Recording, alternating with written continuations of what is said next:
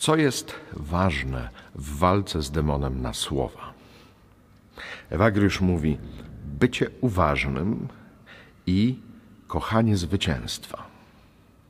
Dodaje: trzeba też uważać na siebie i być odważnym, tak jak król Dawid. Dlatego warto pamiętać o królu Dawidzie, ale też pamiętać, czy badać serce, czy rzeczywiście ja tam w sercu noszę pragnienie zwycięstwa, czy kocham zwycięstwo.